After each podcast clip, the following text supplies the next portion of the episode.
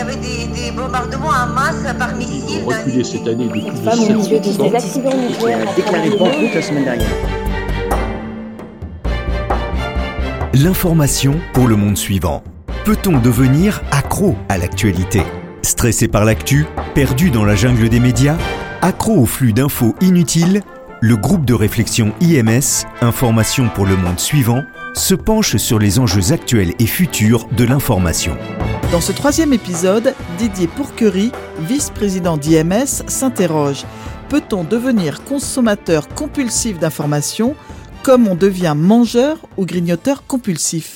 Sans doute, c'est pourquoi on voit apparaître depuis quelques années une demande de slow média, plus facile à digérer et une volonté de régler son régime informationnel. Il existe un désordre du comportement face aux news.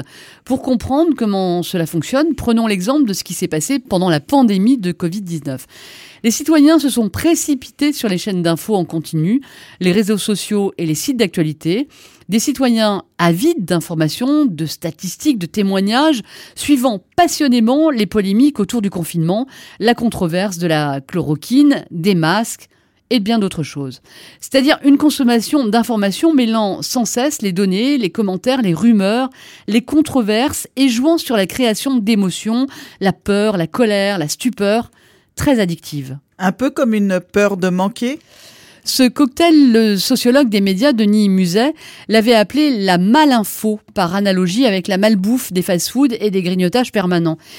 Et la malinfo conduit très logiquement à l'infobésité ou surcharge informationnelle. Un mal dont souffrent de nombreux consommateurs de médias, stressés par l'envie de connaître sans attendre la suite du feuilleton que les chaînes d'infos en continu et les réseaux sociaux leur procurent, en tissant des récits, des narrations express où l'on promet sans cesse de nouvelles explications et de vraies histoires pour être en prise avec ce qui se passe. Didier Pourquerie ajoute que le stress informationnel est aussi nourri par le FOMO, le Fear of Missing Out, la peur de rater quelque chose d'important dans le flux d'actualité, quelque chose qu'à tort ou à raison on estime devoir savoir sans attendre. En ces temps où la transparence est obligée dans tous les domaines, de nombreux consommateurs d'actualité trouvent aussi insupportable de ne pas connaître immédiatement la suite du feuilleton. Notons que les séries télévisuelles sont consommées désormais d'une traite en binge-watching. Plus question d'attendre le prochain épisode, on veut savoir tout de suite si la cure à la chloroquine est efficace. On veut connaître immédiatement les alternatives à telle ou telle thérapie, l'origine du virus, euh, la véritable efficacité des vaccins, etc. Dans ces conditions, le temps de l'enquête journalistique, comme ceux de la recherche et de l'analyse, doivent être compressés. Si l'on ne trouve pas la réponse sur le champ, le complotisme vient à la rescousse.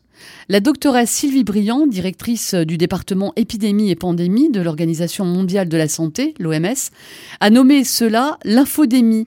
Ce besoin de savoir tout de suite, combiné à la méfiance des médias, fournit un bon terrain pour les explications complotistes. Mais revenons au concept d'infobésité.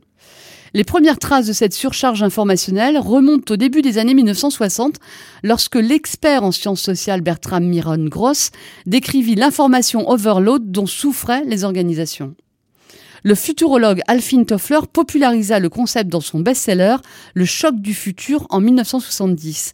Puis en 1993, David Shank lança le terme d'infobésity pour décrire la surabondance d'informations Information Glut, qui étouffe nos processus intellectuels. Notons qu'entre la publication de l'ouvrage de Bertram Miran Gross et celui de David Schenck, il s'était produit autant d'informations qu'en 2000 ans. Et entre 1999 et 2002, le volume d'informations avait encore doublé selon une étude de l'Université de Berkeley. L'infobésité est donc, comme beaucoup d'addictions, une question de dérèglement comportemental lié à un contexte vécu comme anxiogène et une offre pléthorique. On comprend mieux dès lors l'importance de suivre une diète informationnelle, un régime médiatique adapté à notre personnalité, à nos curiosités et à nos engagements.